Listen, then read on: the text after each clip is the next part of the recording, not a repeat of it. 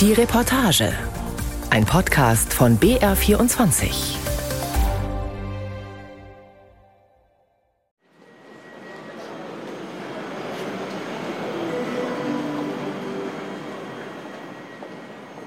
Krakau Hauptbahnhof, Gleis 2. Gut ein Dutzend Reisende vertreten sich die Füße. Es ist kalt und feucht, ein leichter Kohlegeruch liegt in der Luft. 11.45 Uhr, Abfahrt Przemyśl-Główny, informiert die Anzeige. Przemyśl, das ist der letzte polnische Bahnhof vor der ukrainischen Grenze, rund 250 Kilometer von Krakau entfernt. Den Rucksack auf dem Rücken wartet Olena zwischen zwei großen Reisetaschen und einem Rollkoffer. Ihr zehnjähriger Enkel tobt über den Bahnsteig. Kopfschüttelnd ermahnt ihn seine Oma. Olena ist ein bisschen nervös. Sie fährt gleich zurück in die Ukraine.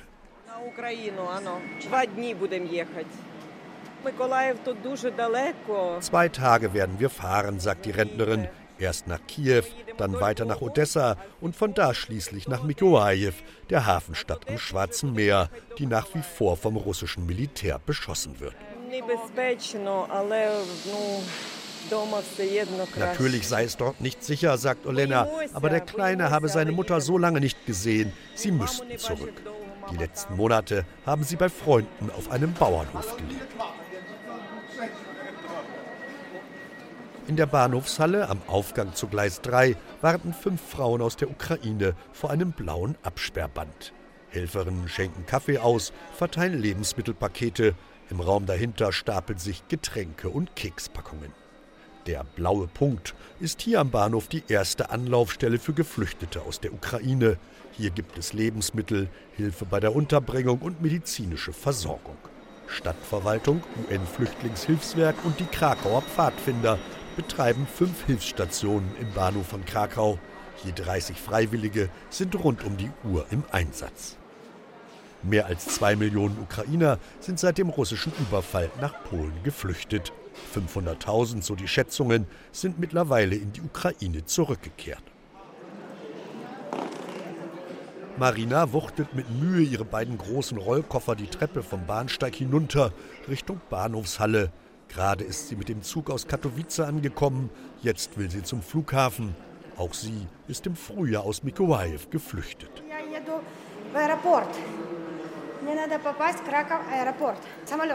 Sie fliege heute nach Israel, erzählt sie. Dort werde sie ihren Sohn besuchen. Einige Wochen will sie bleiben, dann geht es zurück nach Polen. In Katowice arbeitet sie in einem Hotel, teilt sich mit einer ukrainischen Freundin eine kleine Wohnung. Im Hotel wolle man, dass sie auf jeden Fall bleibe, sagt sie. Und das hat sie erstmal auch vor. Weiterarbeiten und abwarten. So machen es auch viele ihrer Bekannten.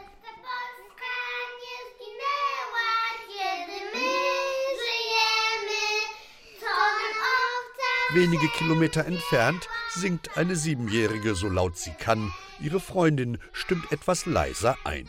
Die polnische Nationalhymne schallt durch eine Krakauer Wohnküche, gesungen von zwei Grundschülerinnen, Bianca aus Krakau und Sophia aus Cherson. Maciej und seine Freundin sitzen am großen Tisch, amüsieren sich über die Gesangseinlage, die nicht enden will. Sophias Mutter, Christina, guckt etwas grimmig, weil ihre Tochter nicht die ukrainische Hymne singen wollte. Nadja steht wohlwollend lächelnd am Küchenblock, dirigiert mit der Hand. Die Mit-60erin kommt aus Odessa und lebt jetzt auch hier. April, Mai, Juni, Juli, August, September, April, Mai, Juni, Juli, August zählt sie die Monate auf, die sie schon in der Wohnung lebt. Maciej nickt, das versteht er. Sonst ist es mit der Unterhaltung manchmal schwierig. Der IT-Fachmann spricht neben Polnisch, Englisch auch Deutsch. Also Russisch kann ich kaum verstehen. Da tue ich mich sehr schwer.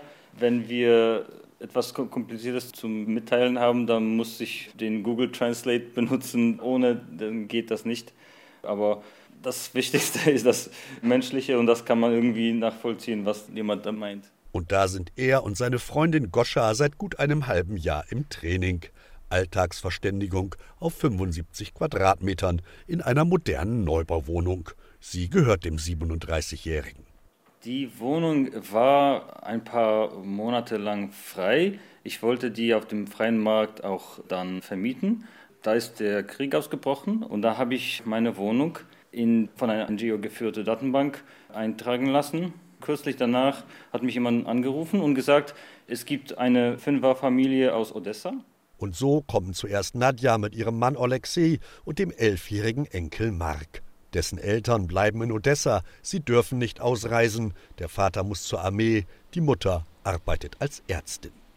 Drei Monate leben die Großeltern mit ihrem Enkel in Matscheys Wohnung, dann hält es der Junge nicht mehr aus, er vermisst seine Eltern, seine Freunde. Mark wird immer trauriger, niedergeschlagener, kapselt sich von der Außenwelt ab. Schließlich fährt sein Großvater mit ihm zurück nach Odessa. Dann äh, blieb nur die Nadja bei uns. Ein, ein, ein Kollege von mir hat äh, mir mitgeteilt, da sind nette Frauen und die suchen äh, eine Unterkunft irgendwo. Und dann habe ich gesagt, ja, bei uns ist immer noch ein Zimmer frei, dann lass sie mal rüberkommen. Und so ziehen Sophia und Christina ein. Beide kommen aus Cherson. Ich, habe natürlich gehofft, dass der Krieg schnellstmöglich zu Ende geht und es wäre allen zuliebe, äh, dass alle jetzt in ihre Häuser zurückkehren können. Aber solange es nötig ist, dann bleiben sie hier. Bis zum letzten Sommer bekam Maciej vom Staat pro Person und Tag umgerechnet 9 Euro, um Miet- und Verpflegungskosten abzudecken. Einen kleinen Teil behielt er für Wohnungs- und Nebenkosten, den größten Teil gab er an seine Gäste weiter. Ende des vergangenen Sommers änderte die Regierung die Verordnung. Nun gibt es nur noch für nicht arbeitsfähige Flüchtlinge Unterstützung, für Rentner etwa. Aber seit Mitte des Jahres habe ich eigentlich fast gar nichts gekriegt, obwohl ich ja, es mir zusteht. Maciej schüttelt den Kopf. Er hält nicht viel von der Regierung, die Engagement predigt, Waffen in die Ukraine liefert, aber zu Hause, so sieht er es, nur wenig Unterstützung für die Geflüchteten anbietet. Vor einem Monat hatte Nadia so schwere Beinschmerzen. Da mussten wir sie dringend zum Notarzt fahren und wir haben ihr Krücken beigebracht. Ja, also medizinische Hilfe, solche Sachen. Aber wir kriegen auch äh, viel von Nadia zurück. Sie versorgt uns mit leckerem Essen und das ist ein Austausch. Nadja nickt, das hat sie verstanden. Kurze Zeit später stellt sie einen Teller auf den Tisch, Pelmeni, gefüllte Teigtaschen, mal mit Kohl, mal mit Pflaumen. Alle müssen essen, verfügt sie, mit der Strenge einer Großmutter, die seit Jahrzehnten den Kochlöffel schwingt. Wurst, ukrainski, Warenike, und dann erzählt sie, was sie nicht alles gerne für die Familie kocht, von Borsch über Wareniki bis Kartoffelpuffer. Madje und Goscha grinsen. Die beiden sind Vegetarier. Mit Nadjas legendärem Kotelett konnten sie nichts anfangen. Also hat sie so lange experimentiert, bis sie eine vegetarische Variante auftischen konnte.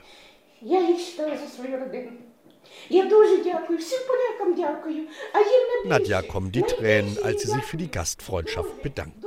Maciej und Goscha ist das ein wenig peinlich. Sie werden weiterhelfen, wo sie können. Die polnische Gesellschaft unterstützt nach wie vor Ukraine.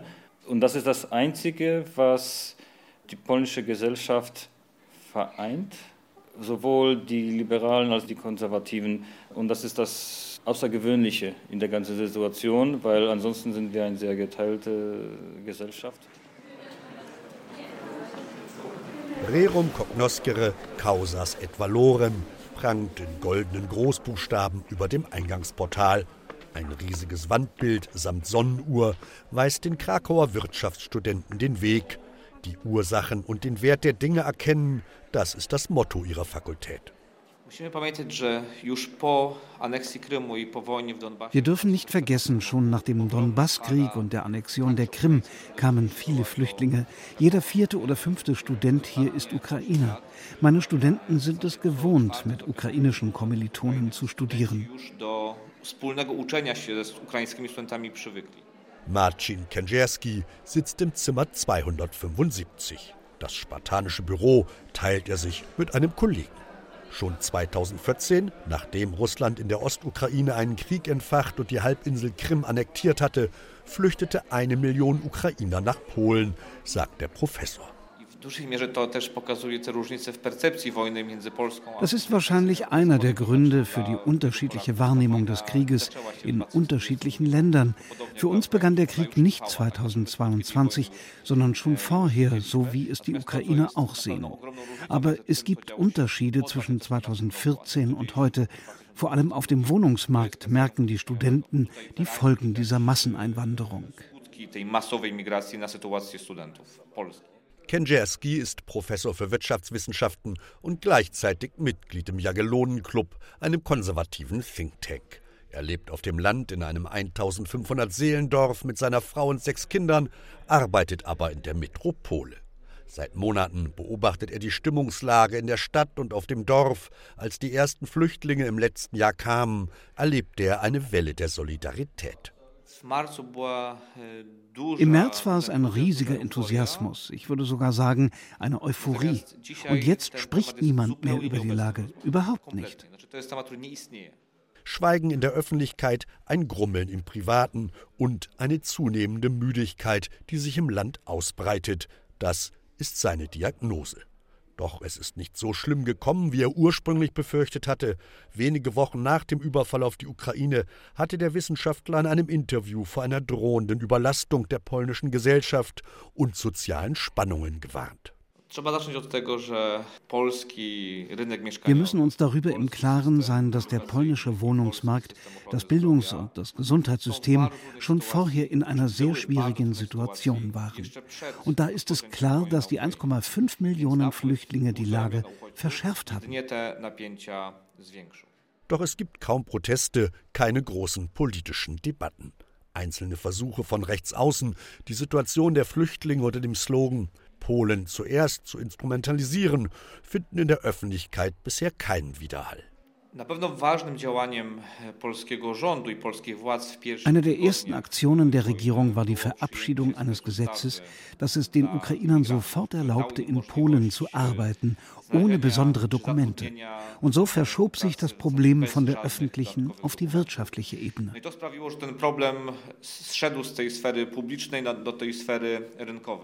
Denn die Wirtschaft sucht händeringend Arbeitskräfte. Bei der Unterbringung der Geflüchteten helfen anfangs Zuschüsse für Wohnungsbesitzer, die Kinderbetreuung organisieren die Ukrainerinnen oft unter sich, Nichtregierungsorganisationen kümmern sich um die Formalien. Wenn ich jetzt sagen sollte, was die Strategie der nationalen und kommunalen Regierung ist, die lautet schlicht nichts sagen, nichts fragen, Augen und Ohren schließen.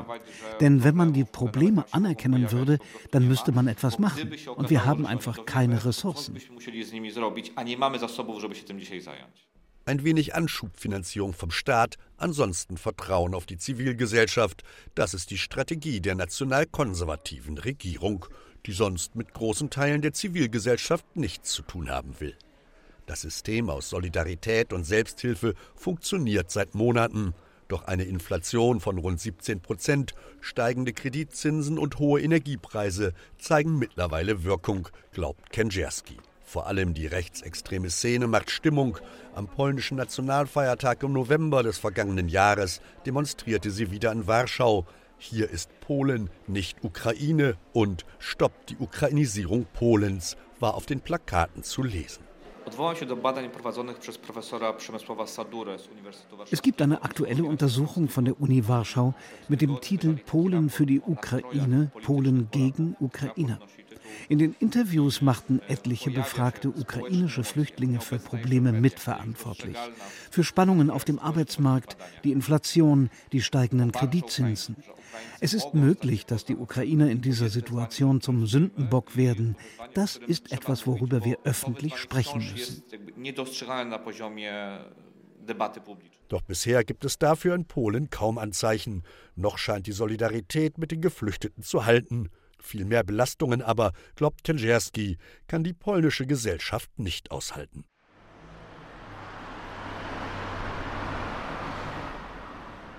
Einige Straßen weiter eilen ein paar Jungen und Mädchen durch die Toreinfahrt an der Ulica Svetego Filipa Nummer 25. Sie gehen ein paar Stufen nach oben, drücken eine schwere Flügeltür auf.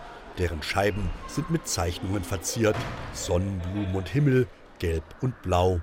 Daneben steht in Kyrillisch erste ukrainische Schule. Drinnen ist gerade Pause. Einige Kinder drängen sich um einen Kicker, andere toben durch das alte, stuckverzierte Gebäude. Im Eingangsbereich sitzt ein älterer Mann hinter einem Holztisch und mustert jeden genau, der hier reinkommt.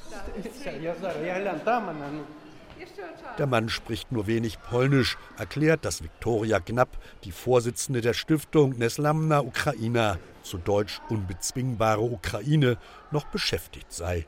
Sie werde aber gleich kommen. Ein paar Minuten später taucht Viktoria Knapp auf. Die Ukrainerin ist noch kein Jahr in Polen. Eigentlich lebt sie mit ihrem Mann in Lissabon. Zusammen hat die ukrainische Patchwork-Familie fünf Kinder. Sie sind auch der Grund, warum das Unternehmerpaar nach dem russischen Überfall beschloss, unbedingt helfen zu müssen. Ihr Mann hatte die Idee, sich für die Bildung der nach Polen geflüchteten ukrainischen Kinder einzusetzen, sagt Viktoria Knapp.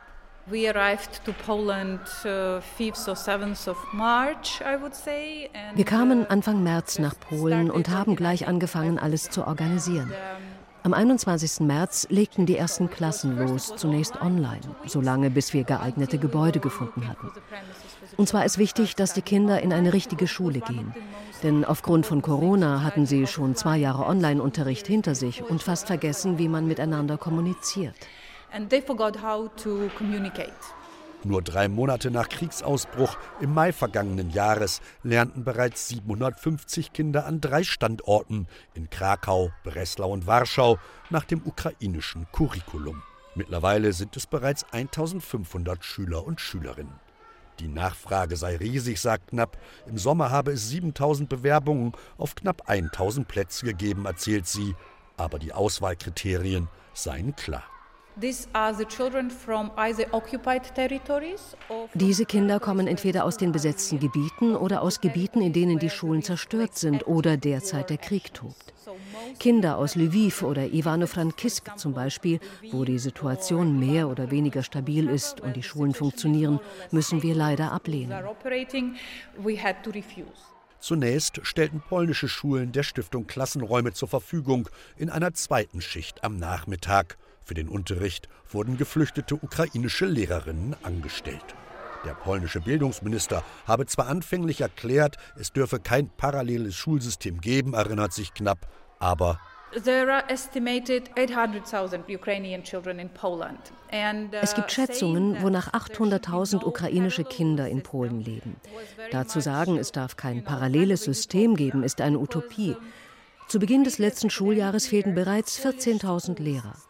Die polnischen Schulen konnten schon den eigenen Bedarf nicht decken, ganz zu schweigen vom Bedarf der ukrainischen Kinder. Einige von ihnen gehen jetzt auf polnische Schulen und sind zufrieden, andere dagegen sind es nicht. Besonders schwierig ist es für Teenager. Die Stiftung suchte auf eigene Faust nach geeigneten Gebäuden für die Schulen und nach Sponsoren für den laufenden Betrieb.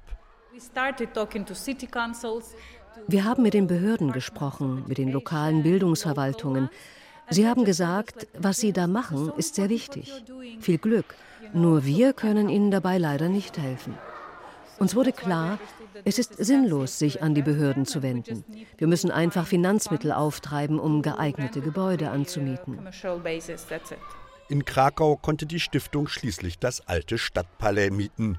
Für Miete, Löhne, Unterrichtsmaterial und so weiter fallen hier allein jeden Monat einige 10.000 Euro an. Das meiste Geld stammt von großen internationalen Organisationen wie Save the Children UK oder UNICEF. Aber es gibt auch einzelne Unternehmen, die die Schule mit Sachspenden unterstützen. Für die Kinder, deren Eltern einen Job gefunden haben, gibt es auch eine Nachmittagsbetreuung in einem großen Klassenraum mit viel Platz.